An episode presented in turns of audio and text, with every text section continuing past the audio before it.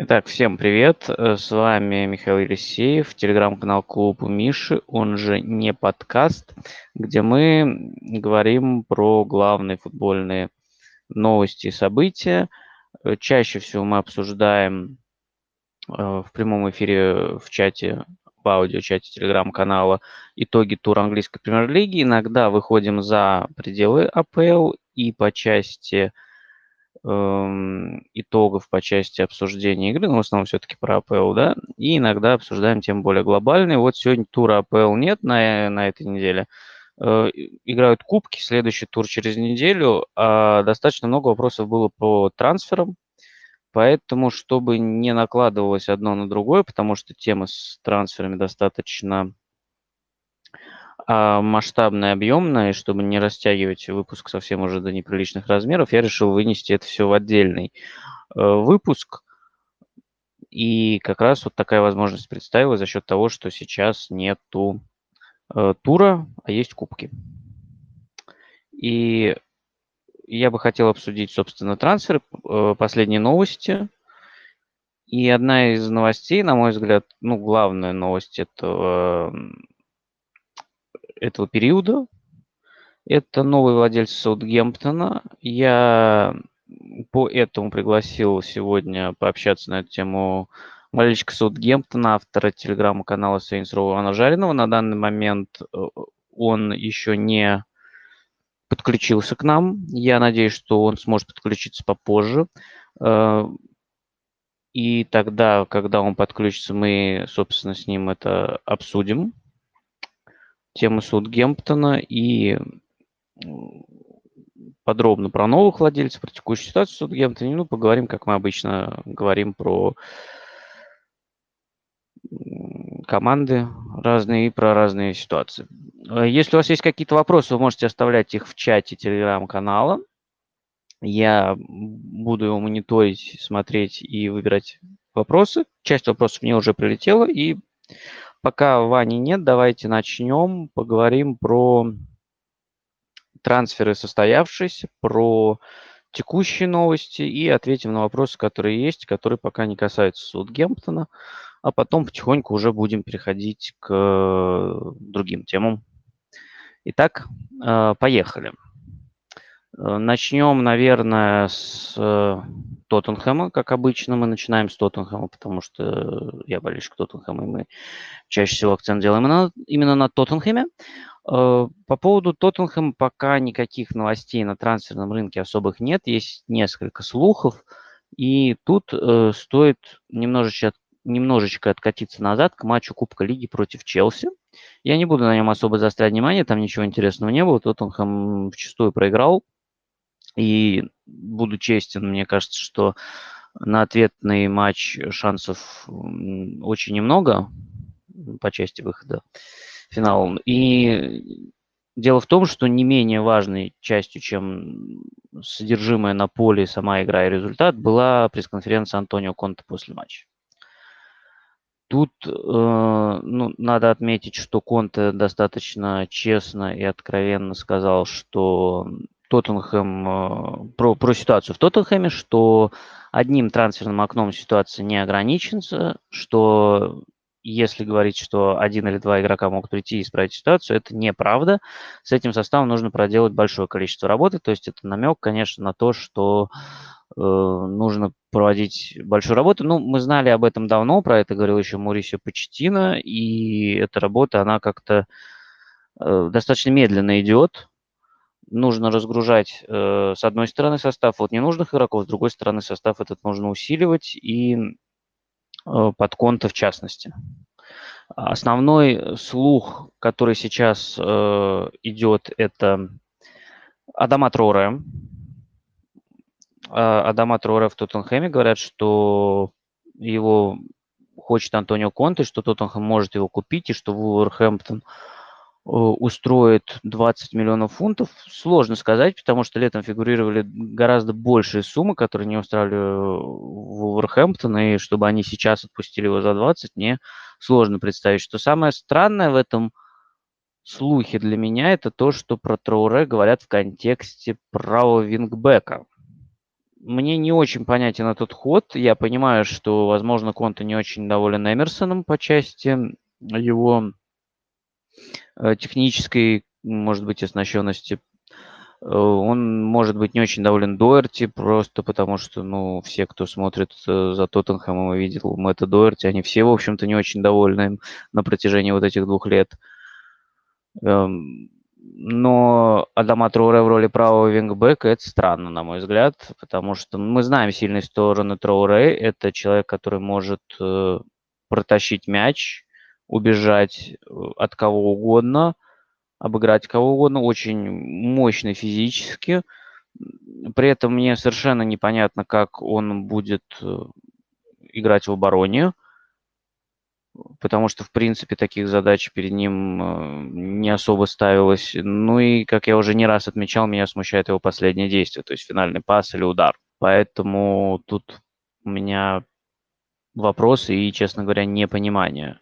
Давайте пока начнем парочку вопросов от Фабрицио Романо, нашего постоянного слушателя и поставщика вопросов, я бы даже сказал. Как раз у него первый вопрос был про Адама Траоре. И он говорит, что английская пресса в контексте Адама Траоре пишет, что он может стать новым Мозесом. И камень ли это в огород Эмерсона и показатель того, что Конта низко котирует? Будет ли в атаке Адама лучше, чем Ройл? У меня нет однозначного ответа на этот вопрос. Я думаю, что, возможно, Конта понял, что Эмерсон – это не совсем то, что нужно в плане построения его игры. Будет ли Адама лучше? Но если Конте в этом уверен, то хорошо. Тут, наверное, можно ему довериться, хотя и неудачных трансферов в Челси хватало. Если не ошибаюсь, кстати, Эмерсон, который левый защитник Челси, по-моему, приходил как раз, когда был Конте. И получилось что-то не очень хорошо. Следующий вопрос от тоже Фабрицио. Со ссылкой уже на настоящую Фабрицио Романо, я так понимаю, что он давит нас новостями о том, что Шпоры попытаются, попытаются подписать центрального защитника в январе. Он исключает приход Шкринера, Де Лихта и Де Врея, кого нужно брать, если клубу так нужен ЦЗ. Ну, тут надо смотреть, какие вообще варианты есть. Я бы, честно говоря, посмотрел бы на рынок Бундеслиги. Мне кажется, там есть интересные варианты. Может быть, я помню, у Боруссии Мюнхен-Гладбаха, по-моему, были варианты с некоторыми игроками, у которых там заканчивается контракт. Может быть, Ника Шлоттербека. Ну, так сложно говорить, но я так накидываю варианты, которые, мне кажется, могли бы, могли бы быть какими-то рабочими и как-то усилить. Но я бы действительно смотрел на Бундеслигу, причем, ну, может быть, даже не на топовые команды. Понятно, что Шкринер, Де Врей, они будут дорого стоить, а Де Лихт будет очень дорого стоить. Сейчас, я так понимаю, его не будут продавать, а летом, насколько я знаю, от знакомого болельщика Ювентуса, у него активируется клаусула, которая там больше ста миллионов, сто двадцать миллионов евро. Так, пока продолжаем серию вопросов. Конте сказал, что Кристиану Эриксону, я так понимаю, всегда будут рады на базе клуба. Представим, что Эриксон придет в Тоттенхэм, что даст клубу, если в нем необходимость. Ну, мне кажется, что, я думаю, во-первых, это такой красивый ход по отношению к игроку, который долго и хорошо играл. Во-вторых, я думаю, что Эриксон может дать все то, что он давал Тоттенхэму все то время, которое он был в клубе. Он отличный плеймейкер, он очень, очень хорош на мяче, при этом достаточно трудолюбив. Более того, он уже работал с Конте, он уже знает его требования. В Интере не все сразу гладко пошло, но потом вроде Эриксону получилось вписаться. То есть я думаю, что э в этом плане Эриксон может действительно помочь Тоттенхэму, потому что даже когда отмечал Мауриньо, что он не может быть полностью вовлечен, он все равно выпускал Эриксона, чтобы улучшить продвижение мяча, игру в пас, и это работало. Поэтому я думаю, что в плане созидательных способностей это, конечно, будет работать. Так, на этом я пока приостанавливаю серию вопросов и приостанавливаю тему Тоттенхэма. К нам подключается Иван Жаринов, и мы тогда сейчас переходим к теме Саутгемптона. Ваня, привет. Привет всем. Привет, Миша. Э, так, расскажу тогда, собственно, в чем суть, почему пригласил Ваню, почему хотел поговорить про Саутгемптон. Ну, в целом, э, Саутгемптон вообще достаточно интересная команда, на мой взгляд, но тут э, нас сотрясла новость, что у них сменился владелец, э, мажоритарный владелец, насколько я понимаю, и от э, Гао он перешел к сербскому инвестору Драгону Шолоку. Для меня эта проблема будет небольшой... Для меня эта фамилия будет небольшой проблемой, потому что она очень созвучна с фамилией Ирвинга Шоллера, бывшего президента Тоттенхэма. Вот. И вообще она отличается, по-моему, я так понимаю, на одну букву. И, в общем, я хотел как раз обсудить это, ожидания и в целом, как вообще дошли до жизни такой. Наверное, надо начать с предыстории небольшой. И как раз э, с вопроса, как, как к этому пришли. Начну, наверное, немножечко издалека, потому что, поправь меня потом, если я не прав, насколько я э, понимаю, Саутгемптон э, еще в конце нулевых был на грани банкротство, а потом пришел, если говорить коротко, Маркус Липхер, купил клуб, и клуб потихонечку начал подниматься. Потом клуб перешел к его дочери Катарине Липхер, и э, был там еще Никола Кортеза, и у многих, я думаю, Саутгемптон запомнился вот по тем временам, когда им руководили там Маурисио Почеттино, Рональд Куман, и команда вот, я посмотрел, на четыре сезона подряд была в районе шестого-восьмого места. А потом резко произошло падение. Ну, наверное, сразу прямо скажу, уже к борьбе за выживание. И как произошел этот переход, и насколько здесь велика вина владельцев и руководства клуба? Давай так, наверное.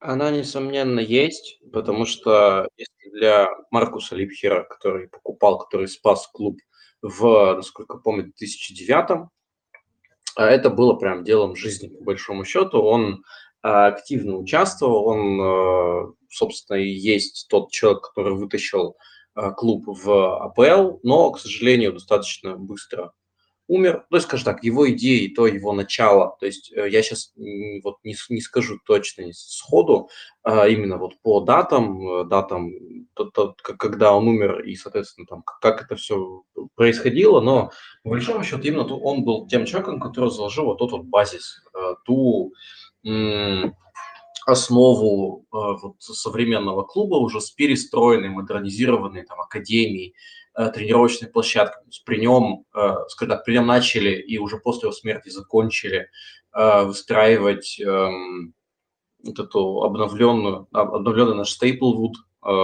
собственно, тренировочную площадку, базу. То есть он, по большому счету, вот олицетворение всего этого. Катарина, конечно же, ей клуб перешел когда по наследству, это дочь Маркуса, ей не было так интересно, ну прям совсем, да, она появлялась на м, трибунах, да, она все равно, то есть, да, я буду продолжать дело отца, я понимаю, что это он бы этого хотел, но, как бы, собственно, для нее интереса в этом не было. Соответственно, она искала какого-то партнера, с которым можно было бы хорошо и грамотно продолжать линию развития, что она является миноритарным, все правильно ты говоришь, владельцем клуба, то есть у нее двадцать процентов, а у какого-то другого партнера восемьдесят процентов. То есть она такая чисто номинальный человек, который продолжает дело отца, ну, особо не прикладывая к этому каких-то особых э, сил, скажем так.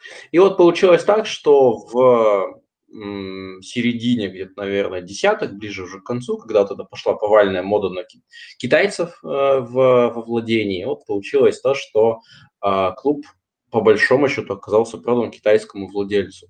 При этом не из крупных, не из э, каких-то достаточно значимых, а по большому счету то есть, м, даже источник его средств относительно такой спорно невнятный. То есть вроде как какой-то, какая-то там спортивно, э, скажем так, физическая, даже не знаю, как ее описать, какой-то там концерн, но который вообще непонятно, на чем делать деньги, непонятно, ну, как бы китайская экономика сама по себе достаточно такая мутная, а этот товарищ-то совсем непонятно. То есть в Китае есть достаточно вменяемые люди, они в том числе заходили в английский футбол, но вот конкретно Саутгемптону не повезло. То есть купили, купились на, на достаточно такого спорного деятеля, и в итоге, да, по большому счету, именно владельцы, вот так, очень долгий такой экскурс, виноват, виноваты в, вот, в этих в падении, потому что менялись владельцы, менялись э, менеджеры, то есть был и Ральф Крюгер,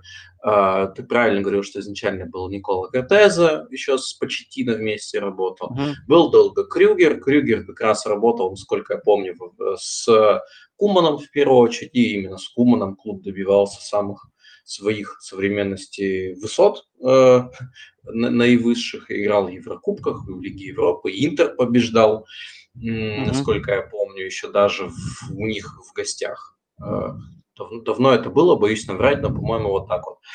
Но, да, когда у тебя нет денег, это ты просто продаешь всех. То есть в то время клуб шикарно проводил селекцию, там всем известные Мане и Ван Дейк, и кого там только не было. И собственные воспитанники, вот такие купленные и очень грамотно раскрученные игроки, в принципе, там, когда покупали Ван Дейка, и так было понятно, что он будущий топ. То есть даже потому, что он э, делал у себя еще в Шотландии, в Селтике, когда его брали, uh-huh. я смотрел на резкие его действия, тогда понятно было, что чувак объективно идет в топ-клуб за очень большие деньги. И нам супер повезло урвать такого таланта. Это ушло, то есть сменилось э, сильно... сменились сильно люди, потому что когда не инвестируют в клуб, понятно, что люди начинают и для себя место лучше искать, и, в принципе, не видят особо перспектив.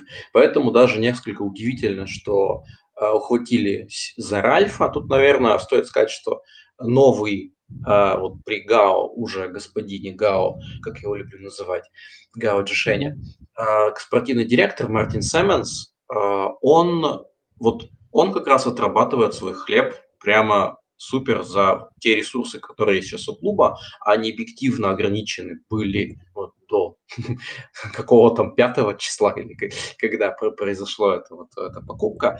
Mm-hmm. Он очень-очень классно действовал с ограниченными ресурсами. И на он, насколько я помню, позвал, ну, скажем так, был ответственен за то, чтобы позвать Хазенхютля, и за то, что... то есть, фигура его все равно достаточно спорна, да, для, среди болельщиков очень часто его э, призывают уходить. Ну, то есть я понимаю, на самом деле, за что, и за, э, за что? результаты.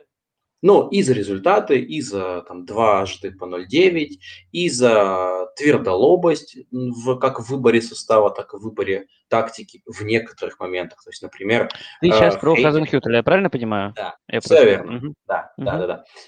И за, например, Алекса Маккарти, который упорно все ставится в состав, несмотря ни на что. То есть вопросы есть, но там, лично я считаю всегда, что лучше иметь какую-то стратегию и ее придерживаться, чем бросаться из стороны в сторону, покупать футболистов под абсолютно разные, неподходящие под нового тренера уже футбол. И сейчас кажется, что это может окупиться.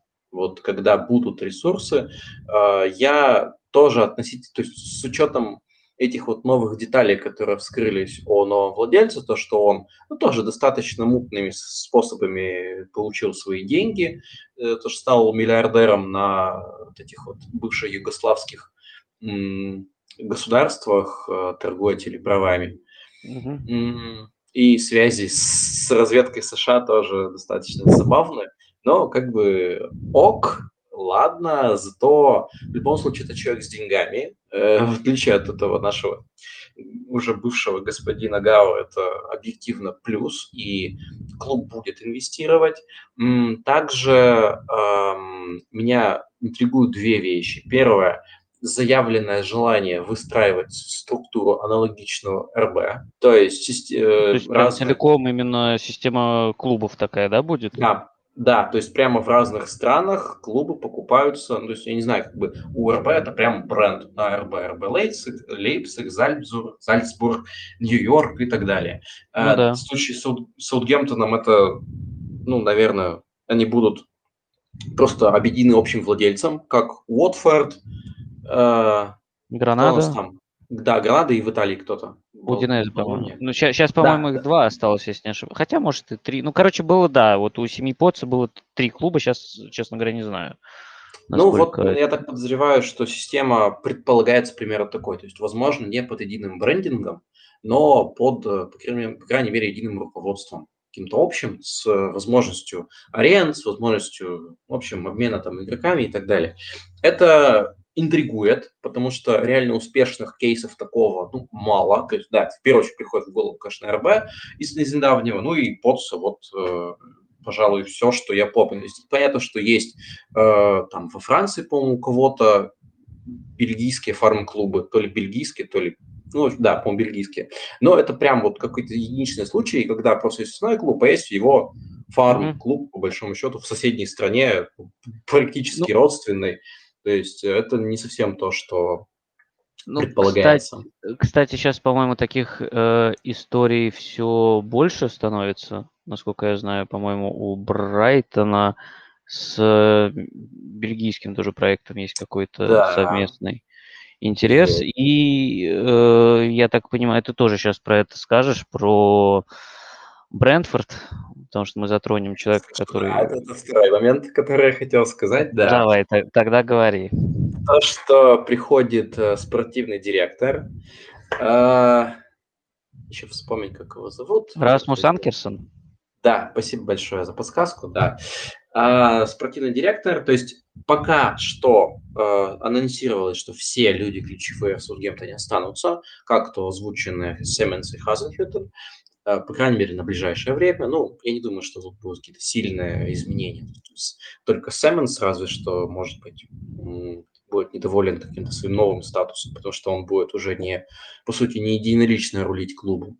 Ну, тут посмотрим, ничего сказать не могу. Да, это Анкерсон, бывший, сколько я понимаю, спортивный директор Брентфорда, который как раз известен тем, что продвигает именно такую аналитическую модель, покупка игроков, которые не, ну, вообще, в принципе, развитие клуба на цифрах, а не там на каком-то чутье, на денежных интересах, как Вудвард, да, например. Эм, все наоборот. Это очень интригует, это очень интересно, поэтому стоит, наверное, ожидать покупок каких-то не самых раскрученных игроков м- с последующей, ну, по крайней мере, пока, последующих перепродажей, ну, то есть понятно, что там два-три сезона они успешно приносят пользу клубу, и потом, возможно, уходят в топ-клуб уже за другие деньги. То есть тут, тут вот, скорее всего, такое возвращение, ну, я надеюсь, успешное возвращение к модели вот как раз там середины десятых, как раз при Кумане, когда э, очень-очень успешно вот этим занимались. Слушай, ну это было бы хорошо, потому что это интересно смотреть, и мне кажется, что тренер у вас вполне для этого подходящий, ну вот как я оцениваю Хазенхютттля, мне так кажется, и э, было бы интересно посмотреть, вот что будет, если команду именно усилить под него, а не, нет никакой информации, вот в это трансферное окно планируется какое-нибудь движение, ну помимо Вилли Кабальера, который, я так понимаю, подписали до конца сезона. Да, его подписали. На самом деле клуб всегда достаточно, ну, прям исторически так, клуб особо свои трансферы не светит.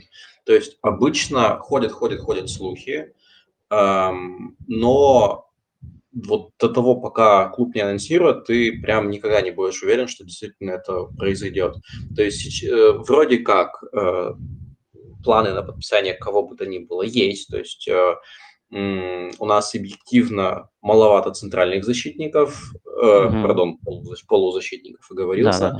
У нас дикая проблема с вингерами, потому что там четыре игрока, а играть, по сути, некому. Кто вечно травмирован, кто к тому саджены по. И объективно усиление команде нужно, и, скорее всего, с учетом новых вводных ищут, но пока никакой конкретики. Да, я тоже слышал про Бейла, это, по-моему, странноватая вещь. То есть Бейл не игрок под Хазенхютта точно. То есть возвращать старых своих воспитанников – это прикольно, старых во всех смыслах, привет, Тео Уолкотт, но, mm-hmm. как показывает практика, бестолковая затея. Тут, кстати, были вопросы по этому поводу, я тогда задам они, возможно, и к тебе, товарищ. Давай. Боюсь, с ником могу накосячить. Извините, если так. Наом Каумин. Как-то вот... Я затрудняюсь в чате. Ходят слухи, что Гаррет Бейл к нам, ну, в Саутгемптон перейдет. Понятно, что это все ложь, но тогда какого класса игрока может клуб себе позволить? Я не верю в Бейла, честно. То есть это, учитывая его объективную природную лень, он угу. вряд ли будет игроком под а, Хазенхютля. Ну, кстати, согласен, да. И исходя из его даже вот, самое банальное, финансовых запросов, которые явно будут, ну, сопредельными для клубов, даже вот с учетом вводных новых, да, то есть приходит, скорее всего, пока аренда игрок, хотя, тут, думаю, возможны варианты, я не помню, когда у него контракт заканчивается, не летом ли, кстати? Да, летом, у Бейла летом. Вот, тогда тут возможны варианты действительно трансфера полноценного. Ну, то есть приходит игрок явно с гигантской личкой, прям там в раза в два выше, ну, тут сейчас сходу так условно, э, чем у топового, у нас, насколько я помню, у WordPress самая высокая зарплата. И э, там у игроков возникает вопрос, а, простите, ну, как бы мы, мы тоже хотим себе зарплату побольше. Ну, да. То есть это максимально не вписывается, пока кажется, в, в, как в футбольную стратегию, так и в чисто финансовую. То есть я его не вижу в клубе. Это, то есть, да, слухи ходят, да, я их тоже слышал, но, как по мне, это максимально странная история. Я бы рассчитывал больше на истории типа Салису. То есть молодые, прогрессивные, прогрессирующие, правильно, наверное, сказать, и потенциально очень способная к перепродаже и, главное, подходящая под футбол. То есть сразу было видно, парень идеальный защитник под футбол Хазенхютля. Умеет играть на высоких мячах, высокой линии, и очень агрессивный.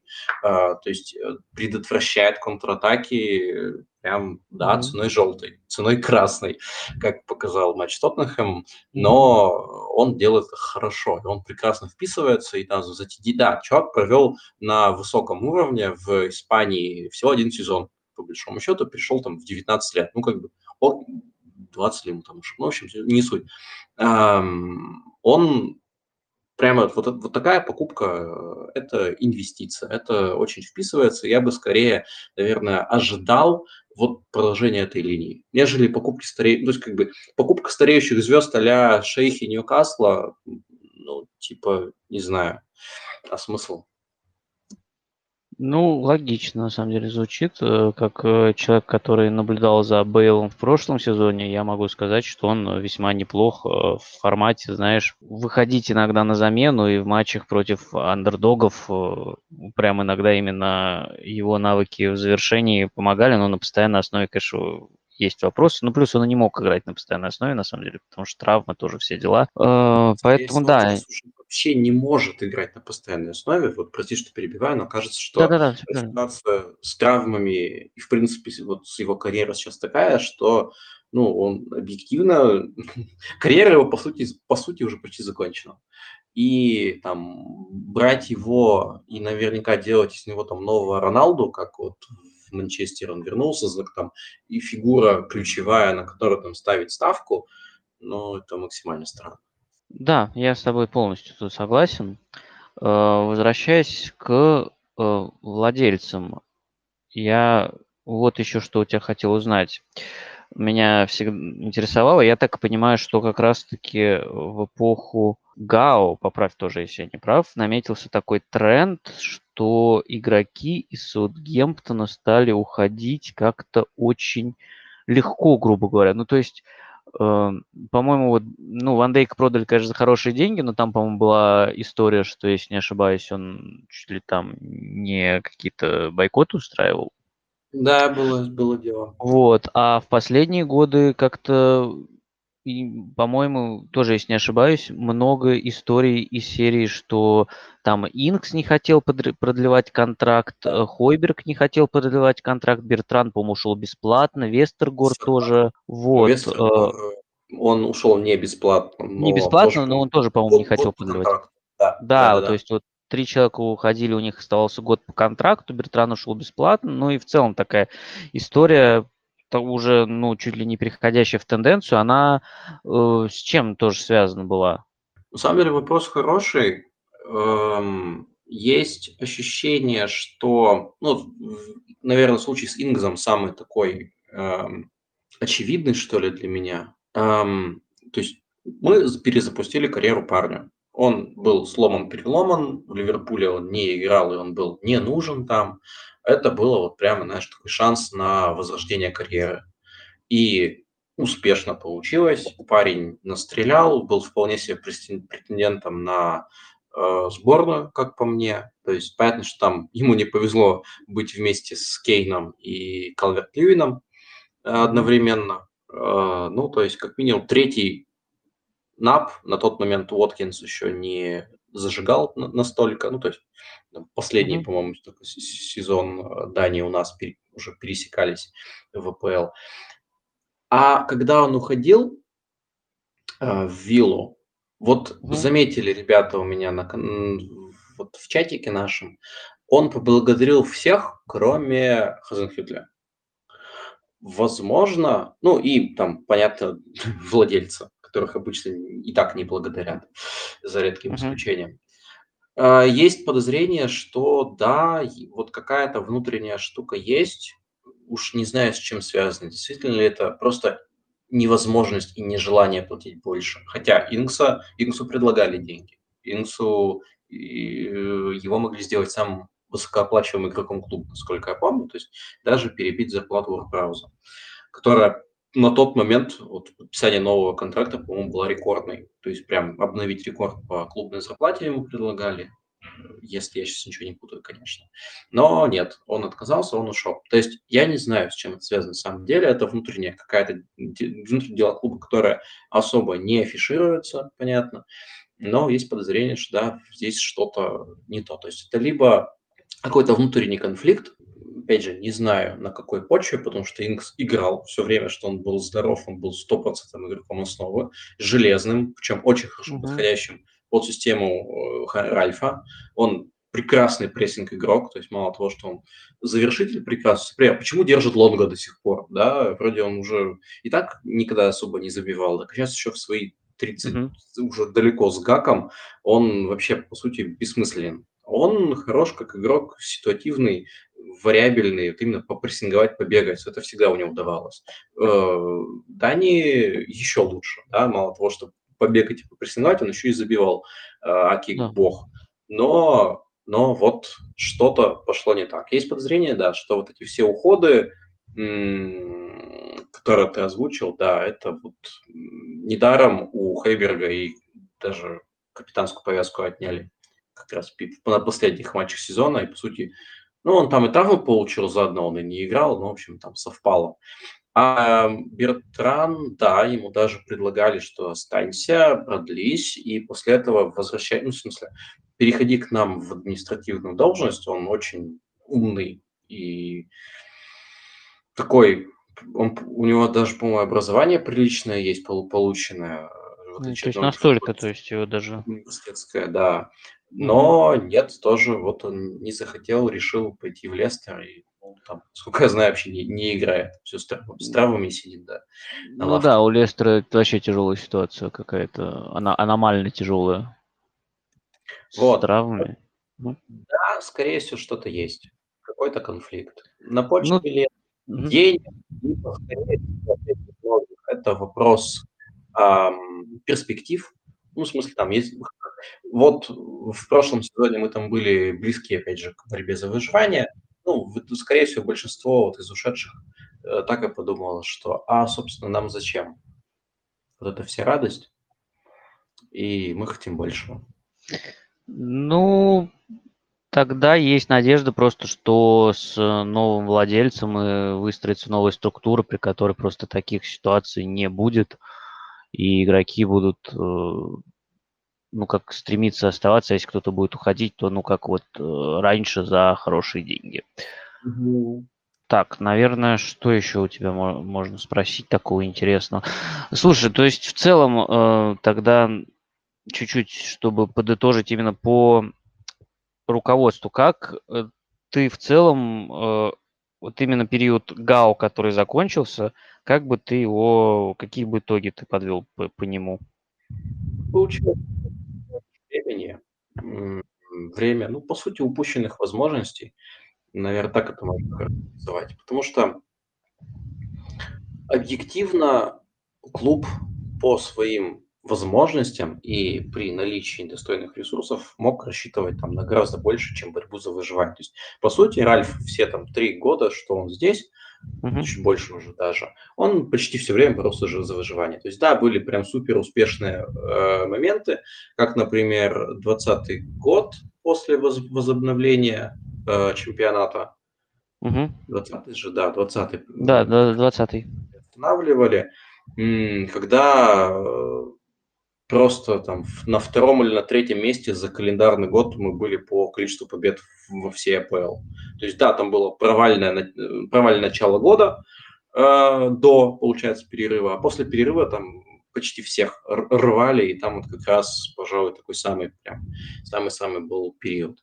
И ожидания там и на вот этот сезон были тоже, конечно, пожалуй, оптимистичные во многом, но вот, пожалуй, именно недостаток э, спонсирования, недостаток вот этих вот возможностей. То есть мы жили на собственные трансферы. Вот на, на, на что нам продавали Тринкса, например, того же самого, то и на, закупились. Поэтому есть надежды, как минимум, на то, что денег хотя бы будет больше. Мы все прекрасно понимаем, что за редким исключением э, деньги равно успеху. То есть без денег систематически побеждать, ну, прям сложно.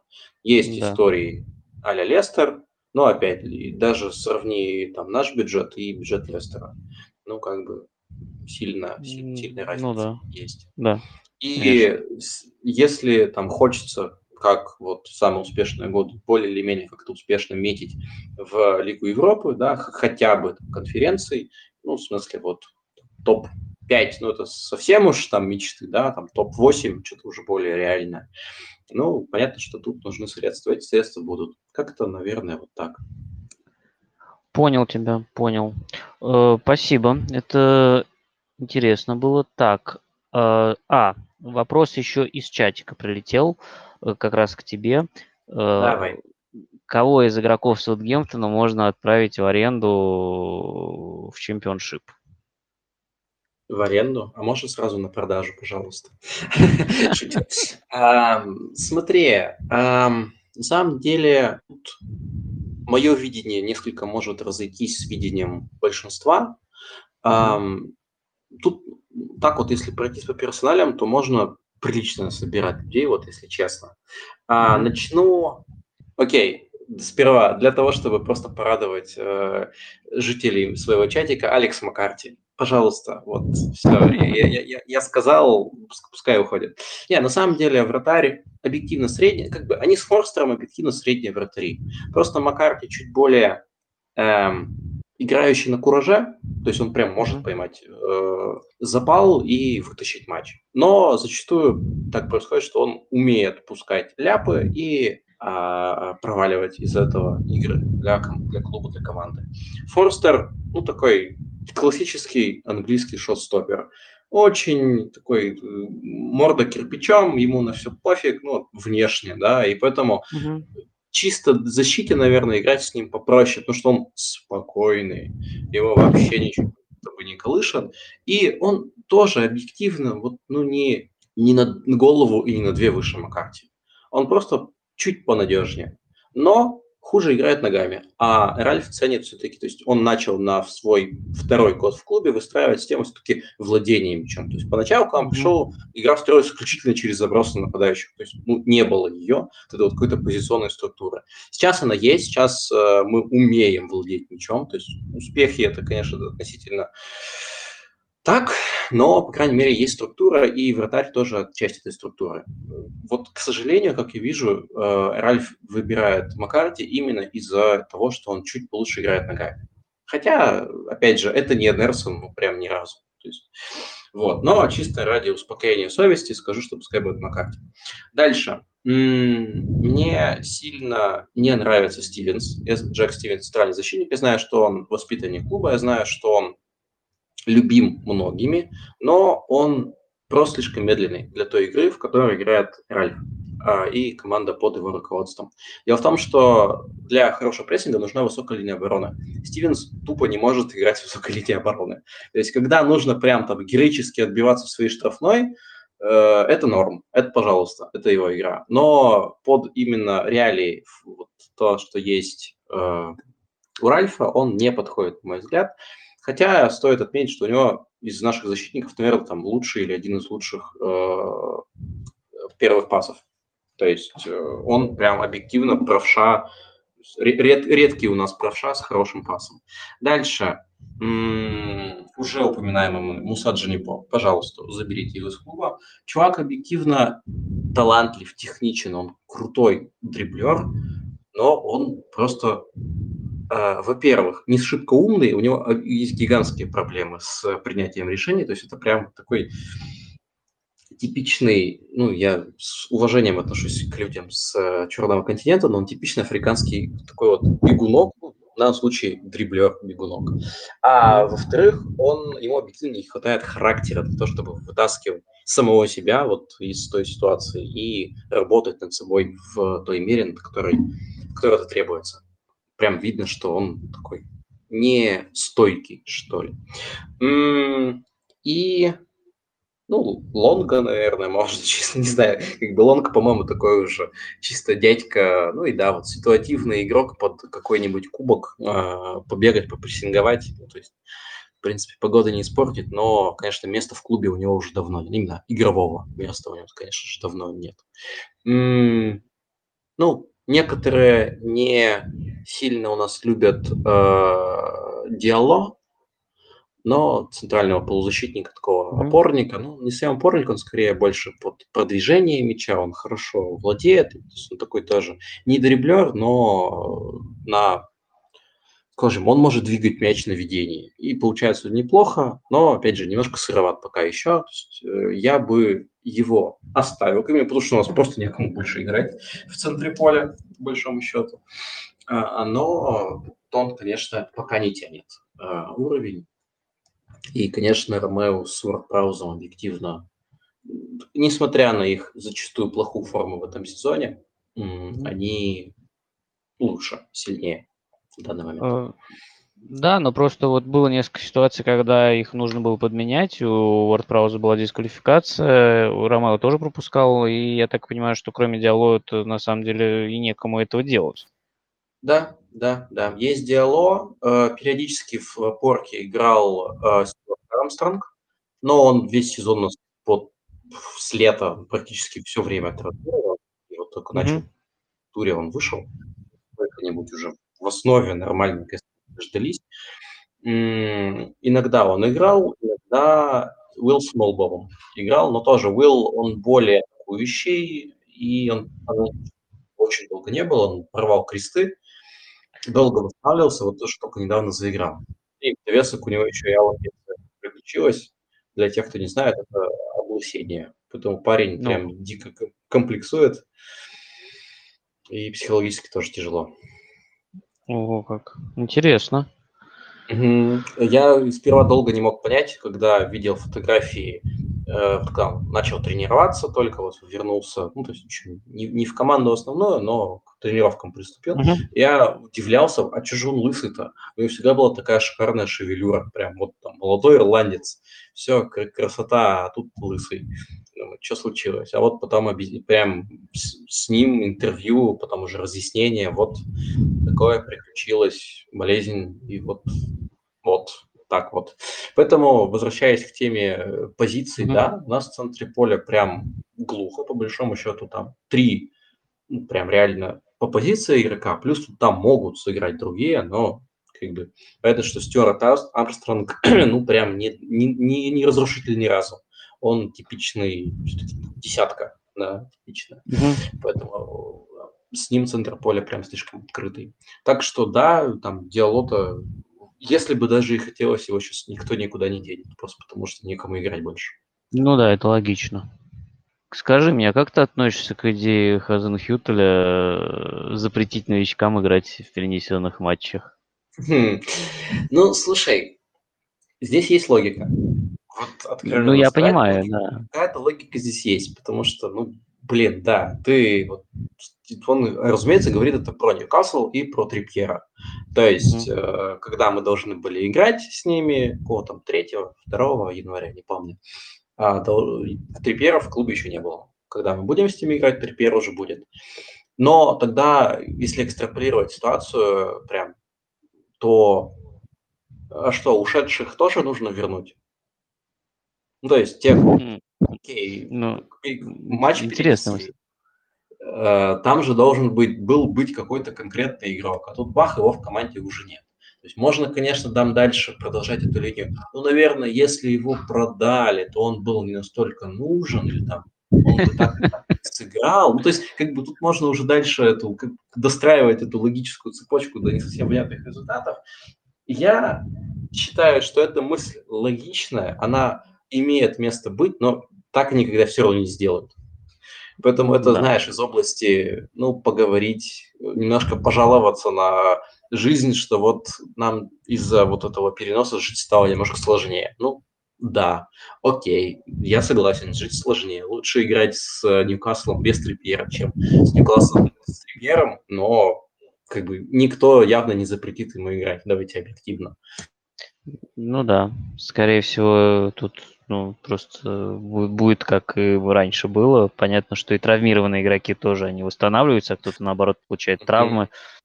Да. Вот это такой естественный процесс. Ну и в целом, наверное, про Хазенхюттля тоже. У тебя как, как тебе в целом его работа вот за то время в Саутгемптоне, который он уже, ну, получается, больше трех лет, да?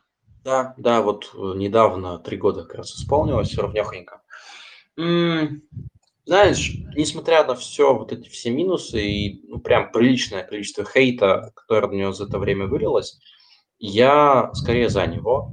То есть я уже говорил, да, я вижу прям минусы, я понимаю то, что и система не э, оптимальна. Ну вот как, окей, ближайший пример, матч с Арсеналом, который мы успешно проиграли три ноль. Первый, то есть мы там первое, вот до первого гола, когда он там случился, минуте на двадцать пятой, плюс-минус, ну, мы так, да.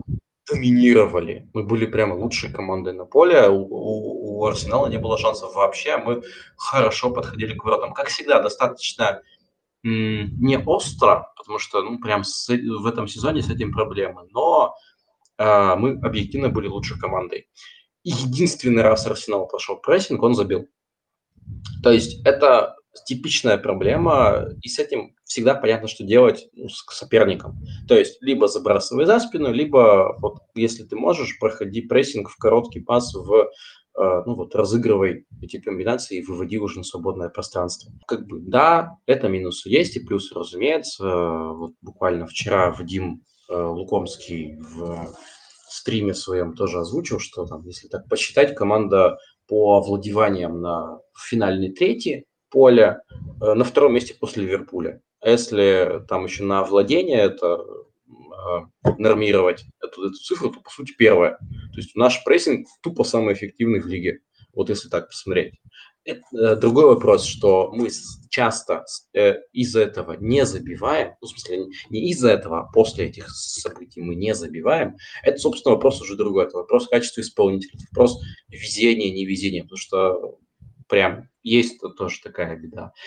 И, опять же, вот повторюсь, повторю свою мысль, которую я сказал в самом начале, то, что я за какую-то стратегию, лучше иметь... Mm-hmm. А, какую-то цель и направление, вектор, и в, в, в него двигаться, в него сторону, лежать хотя бы в эту сторону, чем ничего не делать, чем бросаться из стороны в сторону, чем звать очередного Найджела Аткинса или еще какого-нибудь... Марка Хьюза. Маурисио Пелегрино, да, Марка Хьюза, да-да-да, спасибо. и страдать, вот просто объективно страдать, потому что чертов физрук, который ни черта не умеет, и толку, вот это будет просто потерянное время. То есть точно так же будешь в лучшем случае бороться за выживание. Это бессмысленно. Лучше отлететь дважды по ноль девять, да, там и еще другие антирекорды Ральф успел, там и по проигрышным сериям, и по там, безвыигрышным сериям. Он недавно, кстати, по-моему, осенью ухитрился поставить очередной антирекорд. Блин, это лучше, по-моему, чем вот болото. Тот же самый Лидс, если взять, стилистически, конечно, сход, другая, но схожая команда, как минимум с точки зрения ориентированности на прессинг в своей игре.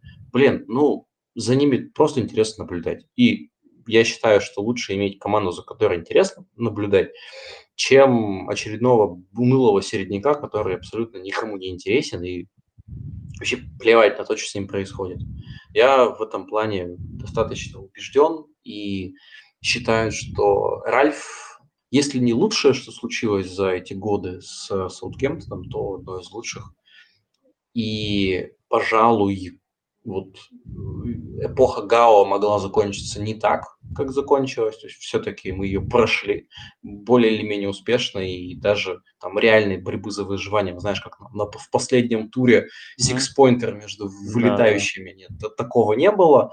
И, и хорошо.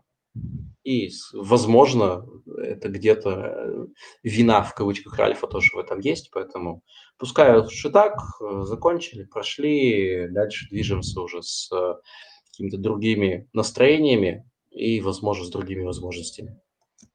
Слушай, ну здорово тогда. Очень нравится, что последние новости, они как-то вроде даже настраивают на оптимистичный лад. Поэтому я желаю вам удачи и желаю, чтобы Саутгемптон вернулся к тем позициям, на которых они многим полюбились в десятых годах. Ну, ты вот же понимаешь, что мы тогда с вами будем конкурировать.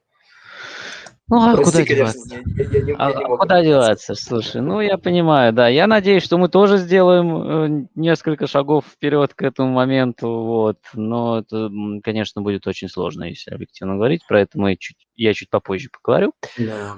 Ну, вот. Опять же, у вас есть Конта. С Конта, кажется, попроще. Если еще сохраните Кейнов вот в ближайшем летом, то...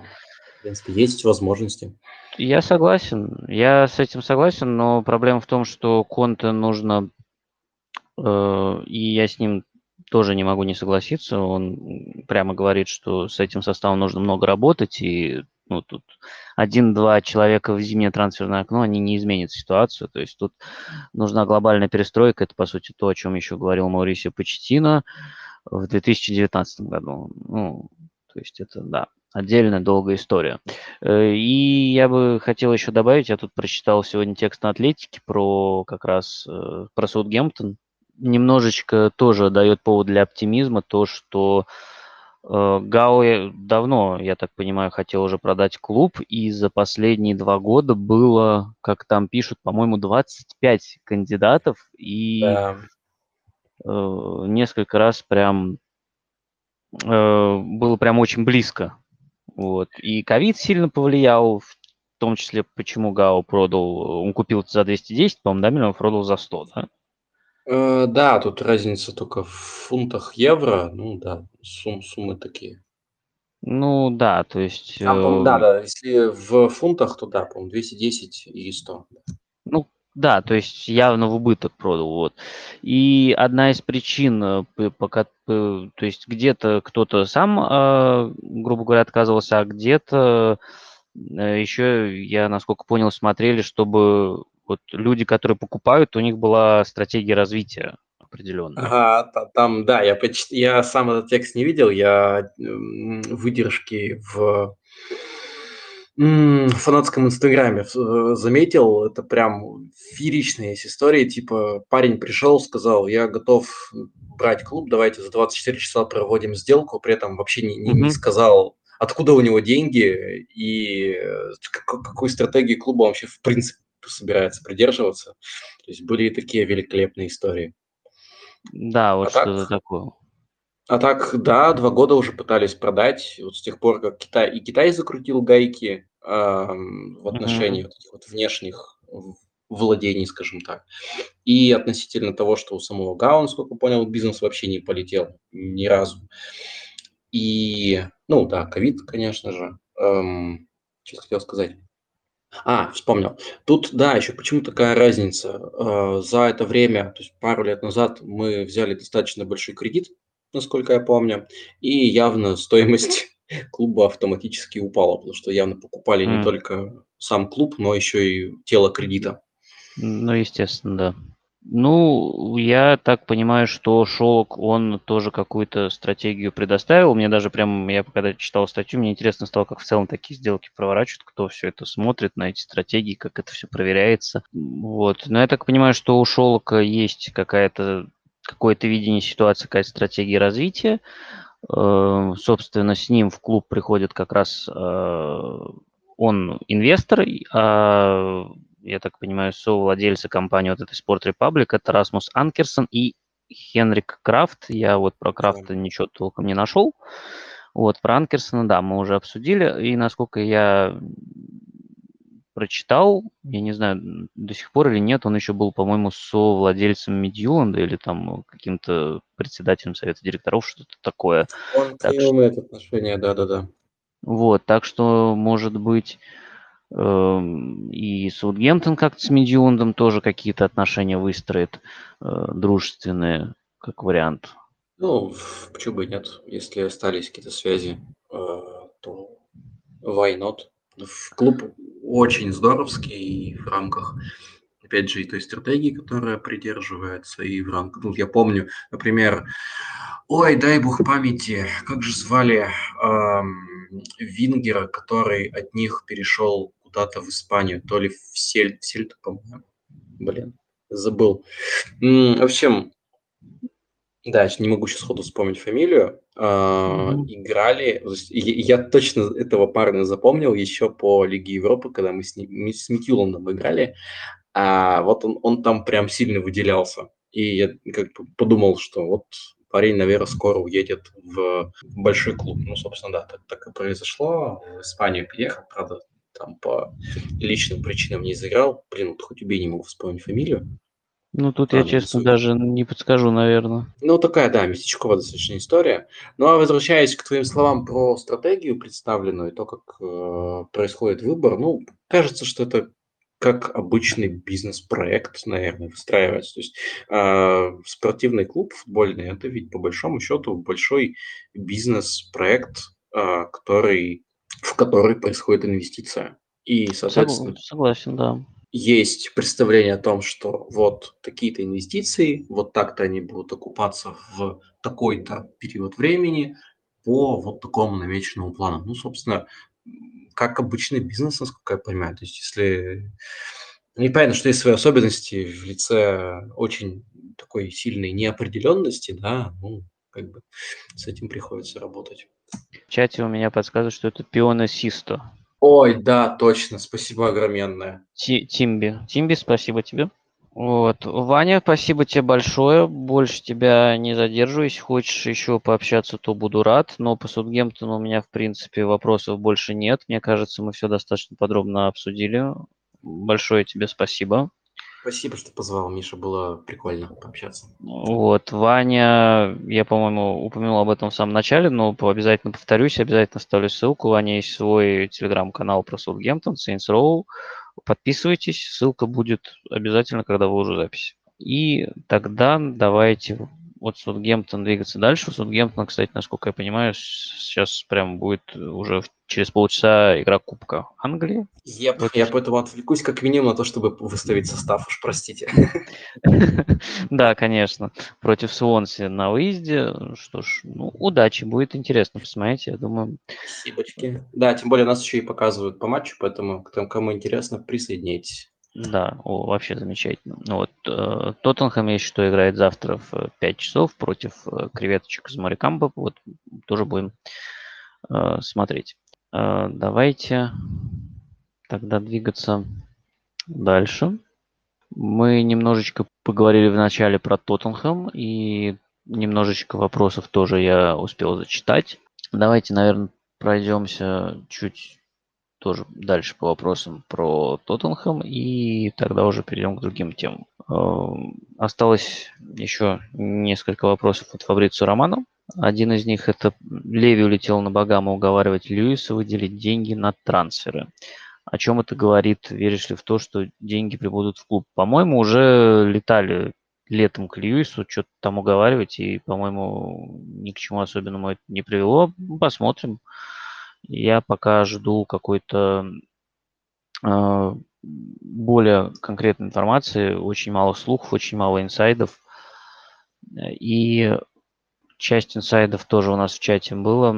Николай поделился, что Конте готов избавиться, ну, как расстаться, наверное, правильнее сказать, э, с Дуэрти, Домбеле, Але, Родоном, Санчесом и Бергвейном. В принципе, список звучит э, вполне логично.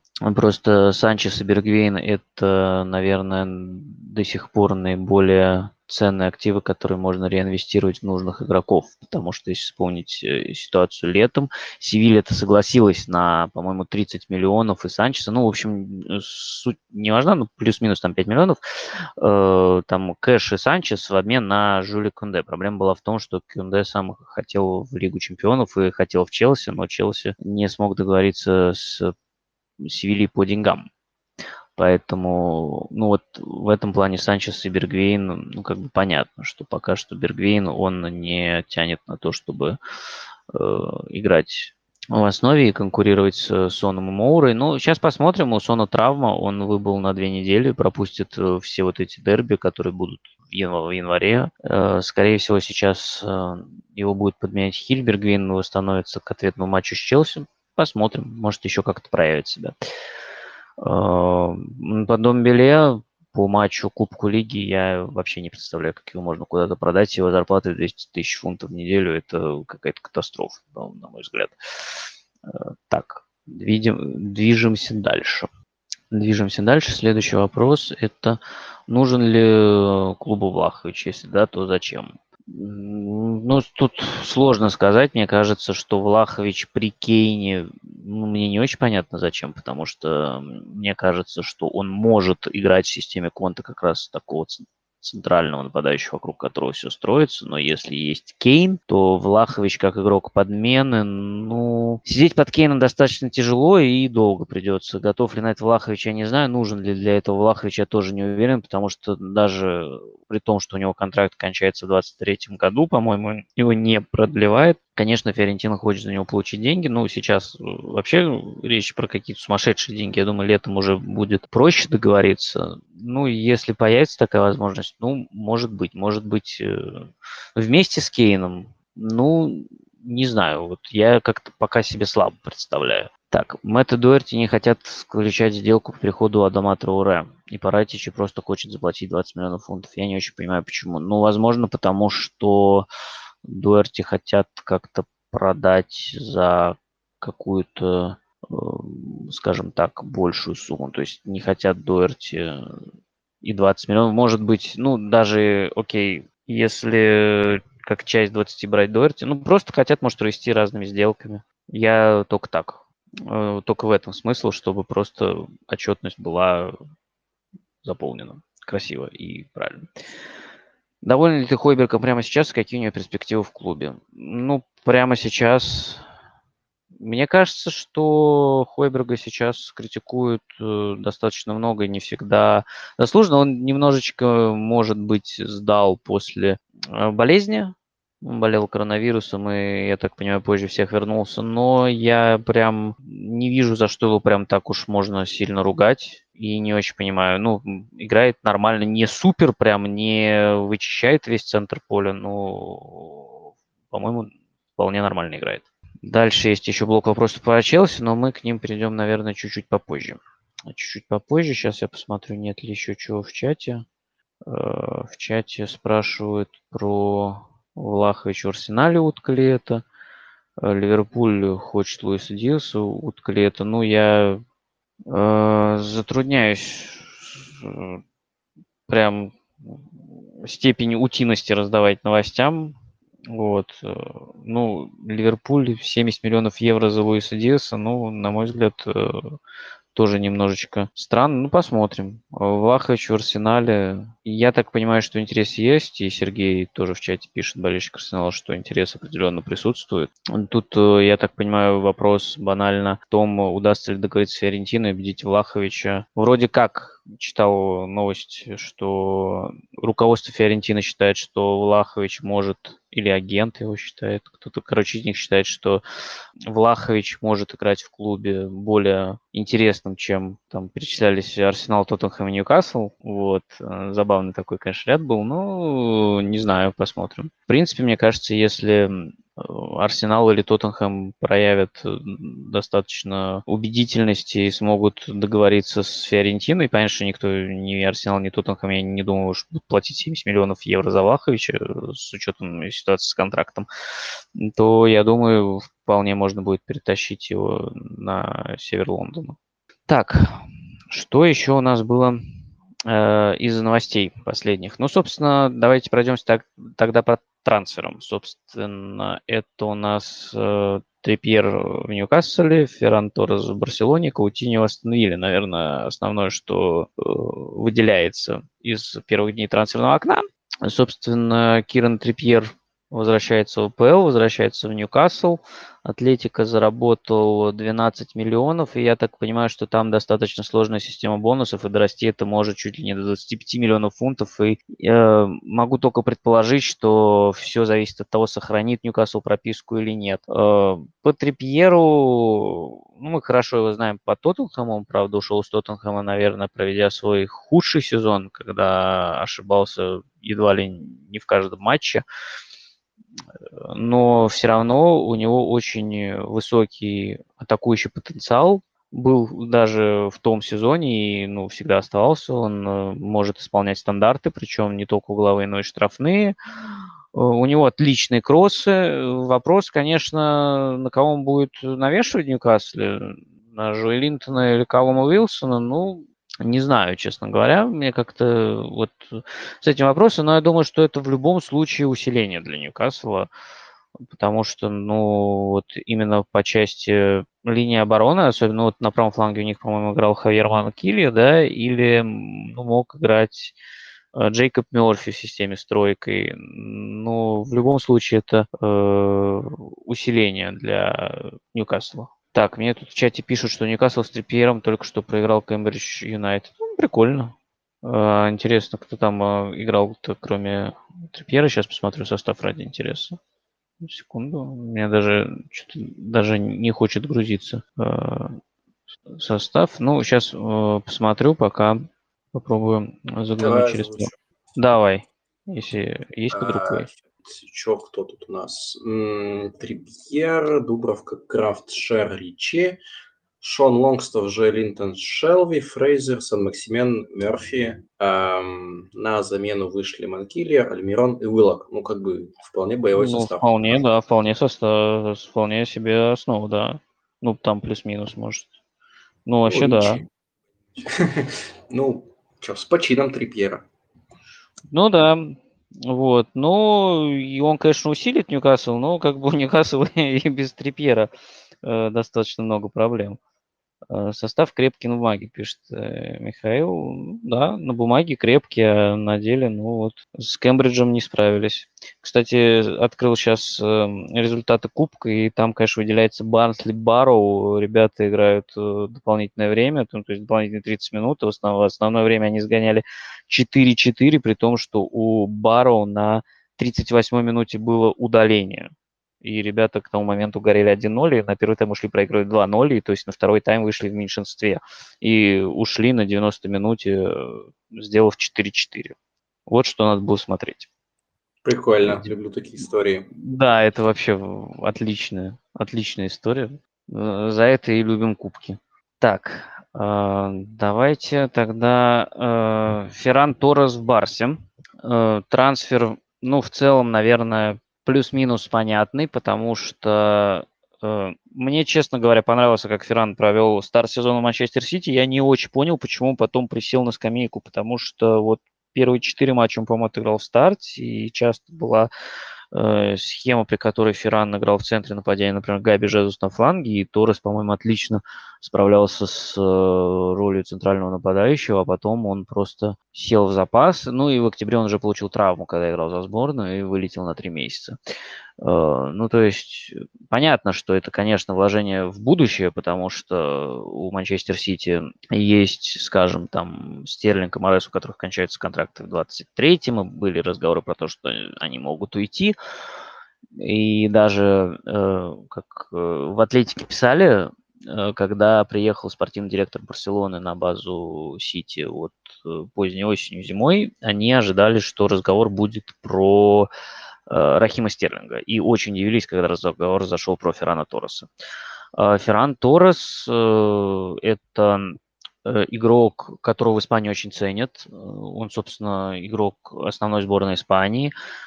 И Хави тоже поклонник его таланта. И, как говорят, то, что при личном общении Хави пообещал, что Торрес будет ключевой фигурой в новой Барселоне. И действительно, я думаю, что Торрес по своим качествам может дать то, чего Барселоне не хватает. Это как раз движение... без мяча в атаке, он может и растягивать оборону при игре на фланге, и бежать за спину защитника. Он хорошо, в общем, находит свободное пространство и использует его. И я думаю, что работа с Гвардиолой тоже этому поспособствовала. И трансфер выглядит, в принципе, выгодным для всех, потому что Барселона в итоге, ну, она купила его в двадцатом году за... там, по-моему, двадцать два миллиона фунтов плюс бонусы, примерно так. И сейчас она продает за сорок шесть плюс восемь бонусов, причем шесть из восьми, они считаются легко достижимыми, эти бонусы. То есть, по сути, Барса получает, просто зарабатывает, вернее, тридцать миллионов за игрока скамейки. Да, перспективного, но она эти деньги может... опять же, реинвестировать, например, в покупку центрального нападающего. Мы знаем, что Манчестер Сити, он, да, Манчестер Сити может реинвестировать в нападающего, которого хочет купить, потому что летом, да, были разговоры и про Харри Кейна, про Кристиану Роналду, сейчас говорят про Эрлинга Холланда, что могут его заменить на Этихад, заманить в смысле, уже заговариваться немного начинаю, прошу прощения. Вот. Трансфер вроде бы для всех выгоден, потому что Торрес явно будет играть в Барселоне, будет важным игроком, он может сыграть как в центре нападения, так и на фланге, если бы не одно но, Барселона не может зарегистрировать Феррана Торреса пока что, потому что у нее нет места под потолком в Испании, да, потолок, зарпла... потолок есть зарплатный, и у них очень загруженная ведомость, это досталось э, Лапорте в нагрузку от Бартомео, потрясающее руководство клубом, конечно, было, и вот вчера стало известно, что Филиппе Каутиньо ушел из Барселоны, ну как ушел, он в аренду перешел, Астон Виллу на полгода и согласился на понижение зарплаты, то есть Астон Вилла платит ему часть, а вот оставшуюся часть, которую должна платить Барселона, как бы Каутиньо от нее отказался. И там по разным данным Каутиньо будет получать в Астон Вилле от ста сорока пяти до двухсот десяти тысяч фунтов в неделю, приличные, в общем-то, деньги. Вот. Но даже этого Барселоне не хватает, чтобы зарегистрировать Феррана, нужно избавляться еще от других игроков. То есть там какая-то ужасная ситуация, и вроде как даже ходили слухи, что они пытались договориться с Сити, что там Торреса можно будет вернуть на каких-то условиях, может в аренду, может еще, если не получится его заявить, но я так понимаю, что от этого Сити отказался, просто взял деньги, и сейчас Барселона пытается решить проблемы. По поводу Каутиньо в Астон Вилле, с одной стороны, на мой взгляд, это очень красивая история, потому что это воссоединение Каутиньо и Стивена Джерарда, которые, ну, вообще играли вместе еще в Ливерпуле, боролись за чемпионство в сезоне тринадцать четырнадцать, по-моему. И, конечно, Джерард прекрасно знает, что Каутиньо может. И, с одной стороны, понятно, для чего этот трансфер Астон Вилле, потому что, несмотря на всю вот яркость компании, летний трансфер, когда на замену Грилишу купили Леона Бейли, Эмилиано Буэндию и Дэнни Инкса, атака Виллы смотрится, ну, прямо говоря, слабо. То есть у них по икс джи они шестнадцатые, по эф би эр эф, ниже только Вулверхэмптон, который при этом надежнее в обороне, и три команды, которые стоят на вылет. Это Бернли, Ньюкасл и Норвич. То есть с атакой у Виллы в этом сезоне все очень нездорово. И, наверное, Каутиньо это такой способ расшевелить эту атаку, добавить немного хаоса в хорошем смысле этого слова, чтобы расшатать оборону соперника, потому что Каутиньо действительно может иногда творить удивительные вещи. И, конечно, любит дальние удары, и они не всегда эффективны, но иногда они действительно могут быть полезны, иногда, иногда они залетают и получаются красиво. Для Астон Виллы, я думаю, это может быть неплохим решением по части того, что то у команды нет четкой структуры в атаке, и как раз за счет индивидуальных действий Каутиньо, который может протащить мяч, выдать какой-нибудь пас или пробить издали, опять же, он может как раз-таки эти трудности маскировать. Но есть и другая проблема, потому что все-таки вот эти три летних трансфера, и тут даже не вспоминаем про Анвара Эль-Гази, Трезеге и Бертрана Траоре. А за Траоре, кстати, Астон Вилла заплатила порядка семнадцать миллионов фунтов прошлым летом. И как-то их всех надо размещать. С этим э, очень много намучился Дин Смит, который очень хотел одновременно использовать Уоткинса и Ингза. Э, сейчас э, Джерард э, ну, пытается... У него... команда играет по четыре три три, то есть понятно, что всех четверых ты тут не используешь, и появление Каутиньо это, ну, скорее, я согласен с Сергеем, в чате написал, что Каутиньо Вилли это камень в огород Буэндии, учитывая его цену. Ну, скорее всего, Каутиньо будет э, конкурировать именно с Буэндией, да, который, наверное, пока не играет так, как от него ожидали, ну, за, действительно, за эту цену, но который все равно один из... Э, ключевых игроков Вилли касательно созидания. Другой вариант, который в четыре три три может быть у Каутиньо, это центр полузащиты. Здесь все немножечко сложнее, потому что там тройка достаточно стабильна, и она сейчас, я думаю, вообще будет очень редко меняться в связи с тем, что Марвелус Накамбо получил достаточно серьезную травму. Это Дуглас Луис, Джон Магин, ключевые игроки для Виллы, и Джейкоб Рэмзи, который, кстати, тоже может сыграть в атакующей тройке. И Рэмзи, причем, это игрок достаточно дисциплинированный и очень важный для Виллы по части продвижения мяча. И тут, наверное, конкурентом Рэмзи, наверное, можно рассматривать в некоторой степени Каутиньо. Он и слева на фланге, и в центре полузащиты, ну вот когда играл в четыре три три, у Каутиньо была максимальная свобода принятия решений в действиях, и в движении. И вот тут у меня уже возникают вопросы, честно говоря, в этом переходе. Ну, то есть у меня вопросы по поводу размещения всех игроков на поле, потому что как-то остановило очень много, получается, атакующих игроков, за которых заплачено много денег, и которых надо как-то размещать.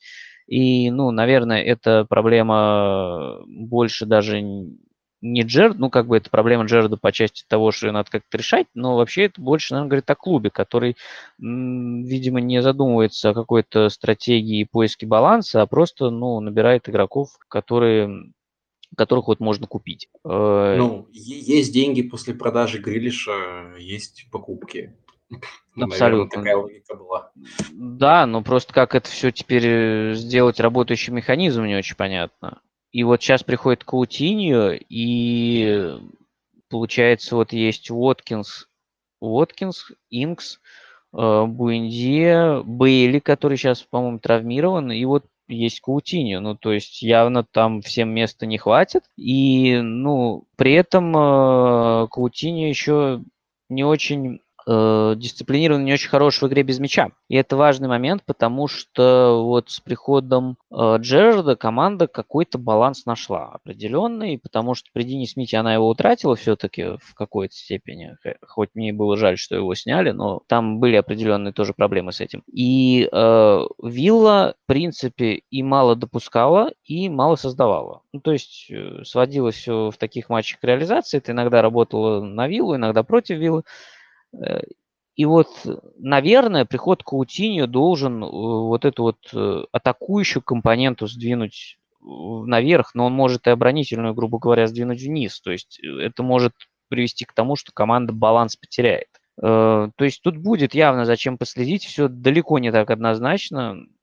И потому как все это будет размещаться на поле, потому что получается, что Вилла за последние два э, сезона потратила сумасшедшее количество денег на трансферы, на самом деле, и не может этих игроков в массе своей разместить. Ну, хорошо, есть Уоткинс и Мартинес, которые стабильно играют, а по Буэнзи, по Бейли, по... ну, Инксы тоже стараются упускать, когда он не травмирован, понятно. Есть Морган Сансон, есть Бертран Троре. На них было потрачено на всех очень приличное количество денег, и они почти не играют. И, конечно, ну, тут очень большие вопросы. На мой взгляд, в лучшем случае Каутиньо станет такой заменой Грилишу. Как раз тоже левый фланг и будет тащить команду. В худшем случае команда в очередной раз потеряет баланс и... станет легко уязвимым для соперников. Скорее всего, будет балансировать где-то посередине. Тут надо еще учитывать, что Каутиньо последние два сезона практически не... Ну, вот текущий и прошлый сезон он очень мало появлялся на поле. И в каком он сейчас состоянии, насколько он может быть стабилен, тоже не очень понятно. В чате скидывают новость, что... Да, Эвертон предложил... Сделал предложение Алексу Санчесу, если я правильно понимаю. Ну, интересно. Не совсем понятно, но окей. Движемся дальше. Так, что еще из новостей у нас есть? Так, э, кстати, да, две такие мини-новости, которые могли пройти мимо. Это э, нашли Набиля Бенталеба. Он э, на свободном, в качестве свободного агента перешел в французский клуб Анжер. Э, да, человек, который... стал одним из, наверное, олицетворений изменений Почеттино в Тоттенхэме. Играл вместе с Райаном Мейсоном в центре поля в первый сезон Почеттино, а потом захотел каких-то гарантий, что ли, что он будет постоянно играть. Захотел лучший контракт и ушел в Шальке, потом оказался никому не нужен. Вот и сейчас переходит в Анжер. И другой такой интересный момент – это Брайан Броби, который переходил из э, Аякса в Лейпциг летом, и сейчас он возвращается в Аякс на правах аренды. Я так понимаю, что Броби переходил э, в Аякс, э, из Аякса в Лейпциг, вернее, когда еще не было известно, что Нагельсман уходит в Баварию, и он как раз хотел работать с Нагельсманом, и когда стало известно, что Нагельсман уходит в Баварию, даже рассматривался вариант с возвращением в Аякс сразу. Не получилось, и вот сейчас он возвращается на правах аренды, так что забавно. Так, ну, мне кажется, что основные вопросы мы обсудили. Ах, да, еще же у нас был блок вопросов про Челси. Давайте тогда сейчас пробежимся по тому, что спрашивали по Челси. Первый вопрос будет от Элио. Вопрос из чата. Будет ли покупка Кунде уже в январе означать, что кто-то из пары Рюдигер Кристенсен точно уходит в конце сезона? Ну, я так понимаю, Кунде хотели еще летом, и я так понимаю, что Рюдигер с очень большой долей вероятности уйдет, просто потому что они не договорятся по контракту. И я не думаю, что... Мне кажется, если бы Рюдигер остался или Кристенсен, то Кунде все равно бы мог усилить Челси. Потому что, ну, Тиаго Силва все-таки, понятно, уже возраст, и, наверное, на постоянной основе большое количество матчей он не вытянет, а периодически он проводит очень сильные матчи. Поэтому, учитывая, что Челси играет в три цэ зэ, я думаю, тут не было бы никакой проблемы. Так, второй вопрос. Если идут бесплатно оба цэ зэ в конце сезона, то стоит ли гнаться за расхайпленными персонажами типа Шкринера, Де Лихта, или лучше попытаться сэкономить на Тодибо Ботмане? Интересный разброс от Шкринера и Де Лихта к Тодибо и Ботману. Можно какие-то средние варианты поискать? Ну, э, тут зависит, я думаю, в большой степени от Тухеля еще, какие защитники ему нужны, если, мне кажется... Э, И какие возможности, конечно, есть у Челси, потому что в последние сезоны Челси достаточно много тратил и, ну, правда, и заработал достаточно много на продажах воспитанников. Я, конечно, удивляюсь, сколько у них этих воспитанников. Как раз вот я так понимаю, что в Саутгемптоне Левраменто перешел, например, на постоянной основе трансфера и э, Броя там в аренде. И там достаточно много людей в целом по премьер-лиге, и не только по премьер-лиге, из Челси ходят. Тут от задачи и возможности, конечно, зависит. Пулишич постоянно травмирован. Челси уже стоит признать, что трансфер неудачный, пора американцев сливать. Ну, я не знаю, пока, когда Пулишич играет, я бы не сказал, что он плохо играет. Надо понимать тоже, что за травмы, почему они постоянные. И, может быть, с уверенностью в себе что-то тоже какие-то иногда бывают. Моменты, мне кажется, вот Вернеру, например, этого не хватало по части реализации. Это, ну, на мой взгляд, это какой-то такой именно вот в данном случае был психологический момент. Поэтому я не думаю, что Пулишич плохо играет. И то, что он травмирован, ну вот когда играет, на мой взгляд, играет неплохо. Плюс он достаточно универсален, да, он же и на позиции правого вингбека иногда выходит. Поэтому я думаю, что он достаточно полезен для Челси. У Конте неудачный сезон с вечными травмами или уже возраст, пора его продавать, пока он еще прилично стоит. Не очень понял, где тут разделение у этого вопроса, но явно по смыслу прослеживается. Ну, я, во-первых, не согласен, что у Конте неудачный сезон. Конте прям офигенно играет, когда он играет. Ну, есть травмы, есть болезни, ну, тут, а у кого их нет. И я рад буду, если Челси продаст Конте. Потому что, потому что, потому что это Челси, и зачем, зачем нужен сильный конкурент? Нет, если серьезно, конечно, то э, Конте очень силен и продолжает в некоторых э, вещах даже, может быть, прогрессировать. Он мало того, что он хорош без мяча, он очень полезен с мячом. И, ну, то есть одна из проблем Челси, почему они отстали от Манчестер Сити, на мой взгляд, это как раз проблемы в центре поля. Ковачич, Конте и Жоржиньо все втроем, когда не могли играть, это проблема. Но это такое стечение обстоятельств, мне кажется, не очень постоянное просто. Ну и сезон сам по себе аномальный с коронавирусом. И с... И поэтому я не думаю, что если человек травмированный, надо обязательно э, продавать. Вернер и Зиеш покупались для Лэмпарда, и не особо нужны Тухелю, не слишком жирно держать на лавке таких дорогих во всех отношениях игроков чисто для подмены. Я как-то не думаю, во-первых, что Вернер и Зиеш не нужны Тухелю. У меня есть очень большие сомнения. Мне кажется, что Вернер может тоже вполне э, приносить пользу. Ну, как и Зи... ну, по Зиешу больше вопросов немножечко, мне кажется. А Вернер, ну, вот, э, мне кажется, если он вернется в свой...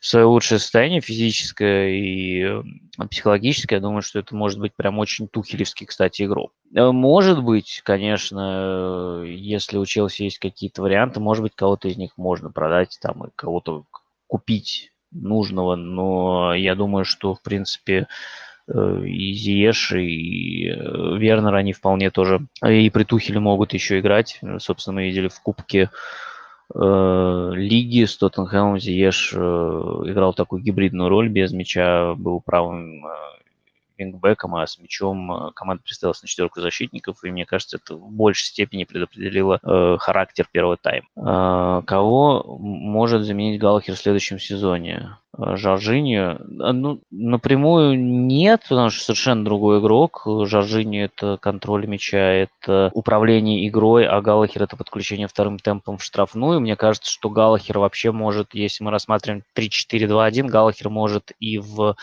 верхней двойки, грубо говоря, сыграть. Ну, собственно, он и в Кристал Пэлас иногда на позиции десятки играет, и в Челси он может десятку играть. Мне кажется, что, ну, во-первых, это такая подстраховка в ситуациях типа вот аномальных нынешнего сезона хорошая, когда все вообще вылетели. Ну, и мне кажется, что против команд э, э, андердогов это хороший, может быть, вариант как раз нагружение штрафной площади рывками из глубины, потому что он очень хорошо, конечно, эти моменты выбирает. Сможет ли Холланд заменить Вернера? Ну, а надо ли так это рассматривать? Потому что э, совершенно разные игроки с разными задачами, разными функциями. Ну, Холланд, наверное, нужно рассматривать как... Э, во-первых, я не очень понимаю, почему вообще Холланда нужно рассматривать в контексте Челси, когда есть Лукаку. И если уже говорить про Холланда, то, наверное, нужно его рассматривать как, как раз-таки конкурента Лукаку. И вот тут, не знаю, мне сложно как-то сказать.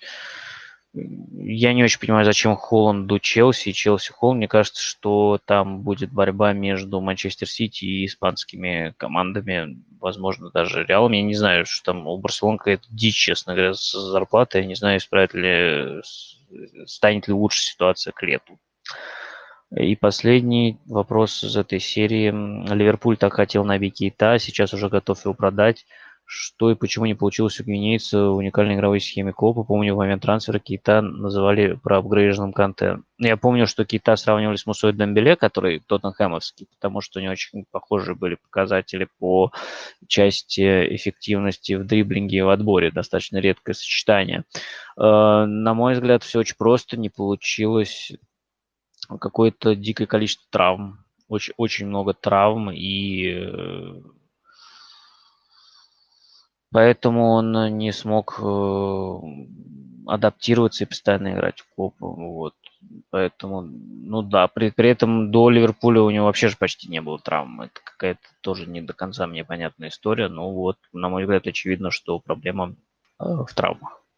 Так, вопросы в чат сейчас прилетел. Все чаще от некоторых источников звучит имя Дэйна Кулусевски. Есть, если интерес есть, то почему в теории может быть нужен Кулусевский Тоттенхэму?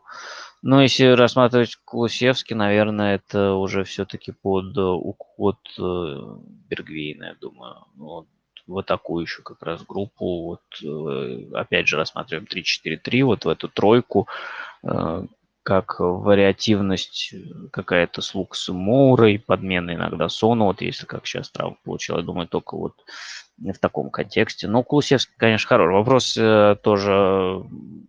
Будет ли его продавать Ювентус? Я так понимаю, что там особого желания нет. Они на него тоже рассчитывают. Ну, посмотрим. Посмотрим, пока я вот про Кулусевский я не очень глубоко изучал вопрос. Так, ну, наверное, на этом все. Я сейчас пробегусь быстренько по чату. Не забыл ли я какие-то вопросы? Так, Ваня, если ты тут, еще был комментарий от Павла, кстати, да, что... Тут могу прокомментировать. Что было бы круто вернуть некоторых игроков, особенно воспитанников, тут в первую очередь называют Бейла, но Бейла мы уже обсудили. А потом Павел пишет, что про Таргета и Чемберса, хотя фланги защиты у нас и так огонь, Тино и КВП. Ну, Кайл Уотер-Питерс, понятно. Да, у нас как раз вот, пожалуй, фланги защиты – это самая укомплектованная позиция, там нет каких-то особых проблем. Таргет, ну вот Таргет, пожалуй, на левый фланг было бы интересно. Он уходил как раз потому, что у него он сидел под, под Бертраном, ему хотелось игрового времени, он прям крутой, на самом деле, игрок для своей, своего, своего амплуа. Но сейчас там и Уокер Питерс активно переучивается на левого защитника, упомянутый. И Перо есть, и у Эвертона этим летом купили Тири Смолла, который прям какой-то там вроде как супер... Uh-huh. Очень уж одаренный игрок, но пока он не играет у нас совсем, молодежки только. Не вижу, честно, просто необходимости покупать кого-то на фланге обороны. А вот какого-нибудь Окса, ну, это было бы, пожалуй, интересно. То есть с учетом того, какая у нас печальная ситуация с вингерами, чисто на фланг атаки его поставить, учитывая, что у нас вингер – это скорее такое нечто среднее между... классическими и десяткой, mm-hmm. его опыт игры в центре поля прям может пригодиться на самом деле. То есть вот, Окс был бы такой подходящей кандидатурой, пожалуй, единственный из тех, кто мне в голову приходит. Да, спасибо. Интересно. Так, ну, теперь вроде все. Я вроде бы ничего не забыл, надеюсь. И на все ответил, все рассказал. Большое спасибо всем, кто был в онлайне, и спасибо всем, кто послушает эту э, беседу в записи. Э, ставьте лайки, оценки, комментируйте, подписывайтесь на канал, оставляйте комментарии, задавайте вопросы. Обратная связь, она всегда помогает. Обязательно подписывайтесь на Ивана Жаринова, на его канал о Саутгемптоне. Большое спасибо, Ване, что пришел, что рассказал про ситуацию в Саутгемптоне, про новых владельцев, про старых владельцев. Был рад тебя слышать. Спасибо.